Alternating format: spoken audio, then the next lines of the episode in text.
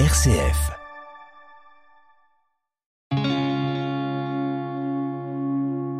RCF, le béaba du christianisme.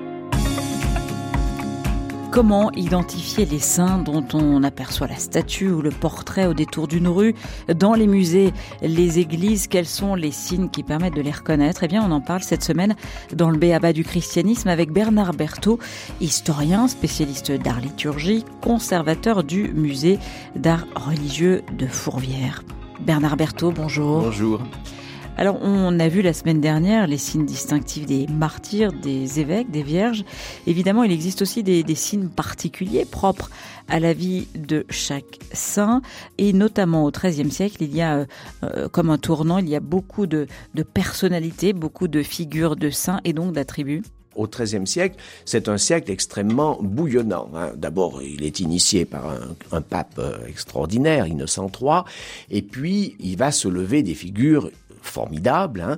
C'est évidemment la, fin de la vie de François d'Assise, mais c'est aussi euh, Dominique euh, de Guzman, fondateur des Frères Prêcheurs, c'est qui va donner Thomas d'Aquin. Donc là, on est pas mal euh, avec des animaux là. Alors évidemment, on, va avoir une vision plus naturaliste des choses, si vous voulez. Hein. Et Jacques de Voragine, qui est un dominicain, donc de la première période, hein. il rentre jeune chez les dominicains, et il va devenir d'ailleurs évêque, archevêque de Gênes, et lui se dit mais il faut codifier cela. Il faut que pour et pour les, les, gens qui lisent à la veillée, euh, dans les monastères, pour les artistes, il faut donner un code pour qu'il n'y ait pas d'erreur. Parce que voilà, c'est aussi bien de représenter, quand on veut représenter Saint-Pierre, qu'on le reconnaisse. Hein. Et donc Jacques de Borangine va écrire la fameuse légende dorée. Et donc cette légende dorée, elle euh, donne des indices concrets justement sur ces saints. Saint François d'Assise est accompagné d'un loup, par oui, exemple. alors dans la légende dorée, on n'en parle pas encore. Hein, parce que Saint François d'Assise, si vous voulez, il est à peine mort hein, quand Jacques de Vorangine écrit. Hein. Mais Jacques de Vorangine va, parler des saints du premier millénaire, des martyrs, et des martyrs jusqu'au 7-8e siècle, hein. et puis d'autres saints, des, des gens euh, remarquables euh, de l'époque carolingienne, et ainsi de suite. Hein. Et c'est à partir de sa méthode, si je puis dire, que, comme vous le citiez, François d'Assise, ou euh, Dominique, ou ensuite Thomas d'Aquin, mmh. eh bien, on va leur mettre, évidemment, les dominicains sont en blanc et noir, les franciscains, à l'époque, ils étaient en gris. Donc, on va peindre un, homme en gris ou en blanc et noir. Mais, comme il y a un certain nombre de franciscains, comme il y a un certain nombre de dominicains qui méritent l'attribution du mot saint, même s'ils ne sont pas canonisés, on va évidemment leur mettre quelque chose entre les mains. Alors effectivement, le chien de Saint Dominique, hein, le chien qui porte une torche, puisqu'il éclaire le monde, et Dominique, vous savez, c'est, chien de Dieu, hein, le nom, l'étymologie du mot dominicain. François, évidemment, à partir du XIVe siècle, on va le représenter avec le loup de Goubiot, parce que ça avait marqué les choses. Et puis on va représenter son, euh, pas son bras droit, mais le, deuxième franciscain très important, Antoine de Padoue, né à Lisbonne, qui a été favorisé d'apparition de l'enfant Jésus. Donc on va montrer le, le saint Antoine de Padoue avec l'enfant Jésus dans les bras. Saint Thomas d'Aquin, et saint Thomas d'Aquin, un livre et une église. Oui, parce que on l'a, c'était un théologien, on l'a appelé le docteur Angélique, et il avait son lit, sa fameuse somme, hein, puisqu'il a écrit toute une somme théologique qui est encore très utilisée aujourd'hui. C'est un universitaire et on va, pour le bien le distinguer, pour montrer combien il est important pour la théologie, il va porter un collier d'or rayonnant parce que sa foi était rayonnante, si vous voulez. Bonaventure, en revanche, Bonaventure franciscain, qui meurt à Lyon d'ailleurs, euh, avait été créé cardinal par le pape. Et le légat qui apporte le chapeau cardinalis, c'était les premiers temps où le chapeau cardinalis était rouge, le trouve, trouve un, un brave homme qui est en train de nettoyer le parquet, le sol, et lui dit, mais je viens voir le frère Bonaventure, ah, c'est moi. Et le légat du pape est tout à fait étonné. Alors on voit Bonaventure avec à ses pieds un chapeau rouge, parce que finalement, il méprisait ce genre de choses. Lui, ce qui l'intéressait, c'était euh, la théologie et c'était d'être présent au concile de Lyon, si vous voulez. Et ainsi de suite. Donc, ça veut dire quelque chose, ces attributs. Ça veut dire quelque chose, et en même temps, euh, qui finalement va décider de retenir ce, ce trait marquant, euh, cet épisode, ou alors euh, tout simplement cette légende de la vie d'un saint?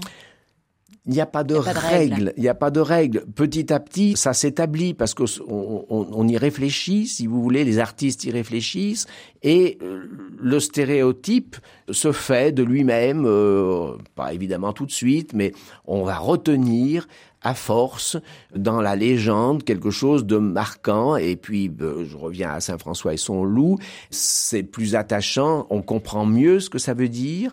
Et puis, euh, ou Saint François qui parle aux oiseaux, ou Saint Antoine de Padoue qui prêche aux poissons, si vous voulez. Il faut toujours, et ça, c'est, les pédagogues qui vont trouver ces idées-là et petit à petit, ça va se codifier. Mais euh, il n'y a pas, on n'a pas inventé le code, d'autant plus que l'on ne canonisait pas d'une manière juridique, si vous voulez. Hein. Quand on s'est mis à canoniser d'une manière juridique, effectivement, les attributs vont passer au second plan parce que c'est moins à la mode. Hein. Les, saints du, du XVIIe siècle, du XVIIIe siècle, n'ont pas vraiment d'attributs. Donc on cherche, euh, c'est plus réaliste en fait à partir de la canonisation. Oui, on est plus sur des. Euh, on est plus sur le portrait. On va faire le portrait. Euh, par exemple, Saint Ignace de Loyola, on reconnaît sa tête. Philippe Néri, on reconnaît sa tête, mais ils sont habillés presque pareil. Ils sont en soutane noire à la romaine. Bon, l'un est ascétique, Philippe Néri a une grande barbe, mais c'est pas un attribut. Là, on passe sur le côté portrait si vous voulez. La vie des attributs hein, est vraiment s'arrête au Moyen Âge, à la fin du Moyen Âge. Elle est reprise un peu à la Renaissance, mais à la Renaissance, on va quand on fait une peinture murale, quand on fait un décor, même une verrière, on va aller rechercher davantage. On a plus la fibre historique et on va rechercher davantage dans la vie du saint et on va laisser un peu de côté l'attribut merveilleux. RCF le béaba du christianisme. C'est devenu une tradition au fil des siècles. Les saints sont représentés avec des symboles ayant un rapport avec leur histoire personnelle. Cela peut être des animaux, des objets, la clé de Saint-Pierre, des roses pour Sainte Thérèse de Lisieux, la coquille et le bâton de pèlerin de Saint-Jacques le Majeur, une scie pour Saint-Simon. On le voit donc, des animaux, des objets, on en parle avec vous. Bernard Berthaud, vous êtes historien spécialiste d'art liturgie, conservateur du musée d'art religieux de Fourvière. Vous avez écrit le dictionnaire iconographique des saints, c'est aux éditions de l'amateur. Alors, on a évoqué le cas des martyrs euh, tout à l'heure. Bernard Berthaud, parfois, ils sont représentés avec des scènes un petit peu euh, choquantes presque. Si on prend Sainte Agathe euh, représentée, on la voit qui porte sur un plateau ses seins coupés, Saint Denis qui porte sa tête, Saint Simon qui a une scie dans la main. Qu'est-ce que cela signifie? Pourquoi on a besoin d'images un peu choc? Ça, là aussi, c'est une. il faut voir ces choses-là à la lumière de la pédagogie.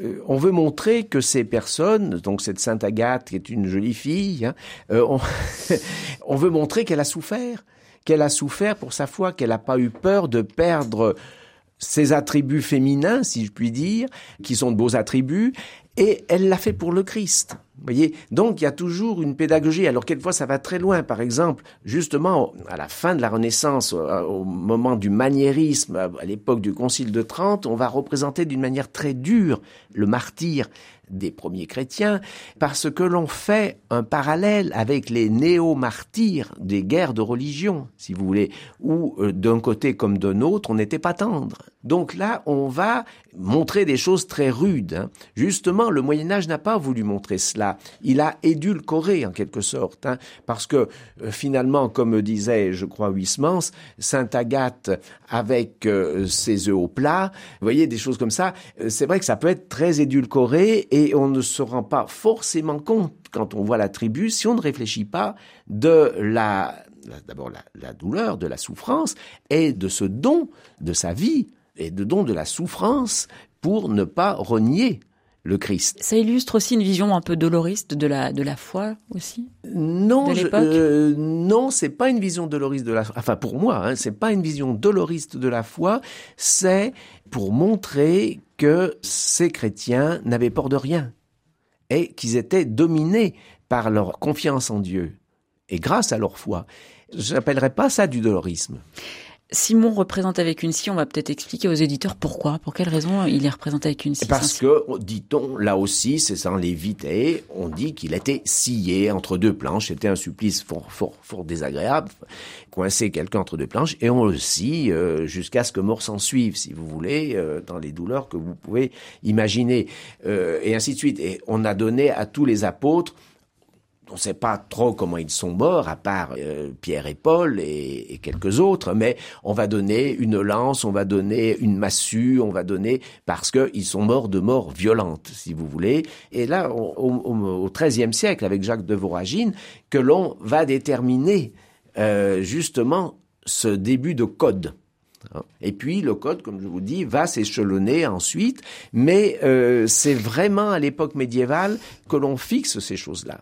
Alors c'est à l'époque médiévale que l'on fixe ces choses-là. Vous avez parlé de l'importance de la pastorale aussi euh, autour de ces, attributs des saints, mais euh, il y a aussi les, artistes qui interviennent à un moment donné. Certaines vies j'imagine, sont plus inspirantes que d'autres pour les artistes, ou en tout cas euh, des représentations euh, plus inspirantes que d'autres? Bien sûr. Alors, mais les, artistes, euh, enfin, les, il y a, il y a deux types d'artistes. Hein. Le, peintre va avoir plus de facilité à faire des épisodes de la vie, et on voit déjà à la, à la fin du Moyen Âge, partir du XIVe siècle, on voit réaliser des grands panneaux, des retables avec la vie des saints, comme la vie de Saint Ursule, où on raconte toute son histoire jusqu'au martyr, depuis son enfance jusqu'au martyr.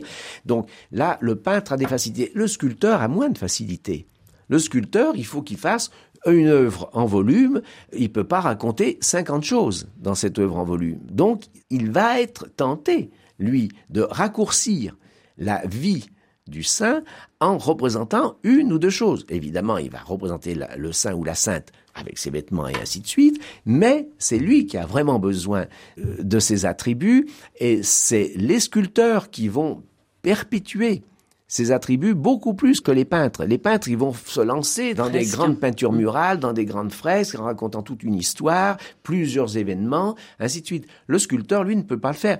Quand vous êtes place Saint-Pierre, par exemple, ou vous êtes dans une architecture du début du XVIIe siècle, c'est tout à fait baroque, hein, on peut se dire, bon, bah oui, à l'époque baroque, on a inventé des tas de choses. Il n'empêche que Bernin a commandé toutes ces statues de euh, d'apôtres, de saints, de martyrs, et chacun a un attribut qui le permet de l'identifier sans difficulté sans raconter toute, l'histoire de Saint Paul, de Saint Pierre, de, de, et donc là, les sculpteurs vont perpétuer. Hein, je vous disais tout à l'heure qu'au XVIIIe siècle, on a beaucoup moins de représentations de vie de saint iconographiques, mais ce qui va rester restera dans la sculpture, dans le bas-relief, enfin bon, mais dans le tridimensionnel. Un dernier mot, Bernard Berthaud, finalement, voilà, que ces euh, saints soient populaires ou non, euh, voilà, qu'ils soient plus ou moins bien euh, représentés grâce à leurs attributs. En tout cas, ce que l'on peut assurer, c'est que ces attributs, c'est un instrument de diffusion de la foi à partir du Moyen Âge. Tout à fait. Et c'est ce que les théoriciens et les pasteurs du 19e siècle ont compris.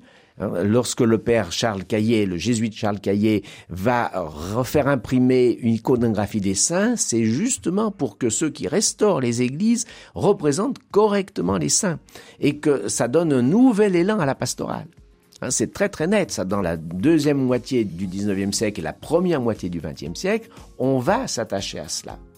Merci Bernard Berthaud de nous avoir guidés, aidés à reconnaître euh, ces attributs des saints, leur signification. Vous pouvez évidemment retrouver cette émission sur rcf.fr. Je renvoie aussi les auditeurs à votre livre, Bernard Berthaud, Dictionnaire iconographique des saints. C'est aux éditions de l'amateur pour aller plus loin. À très bientôt.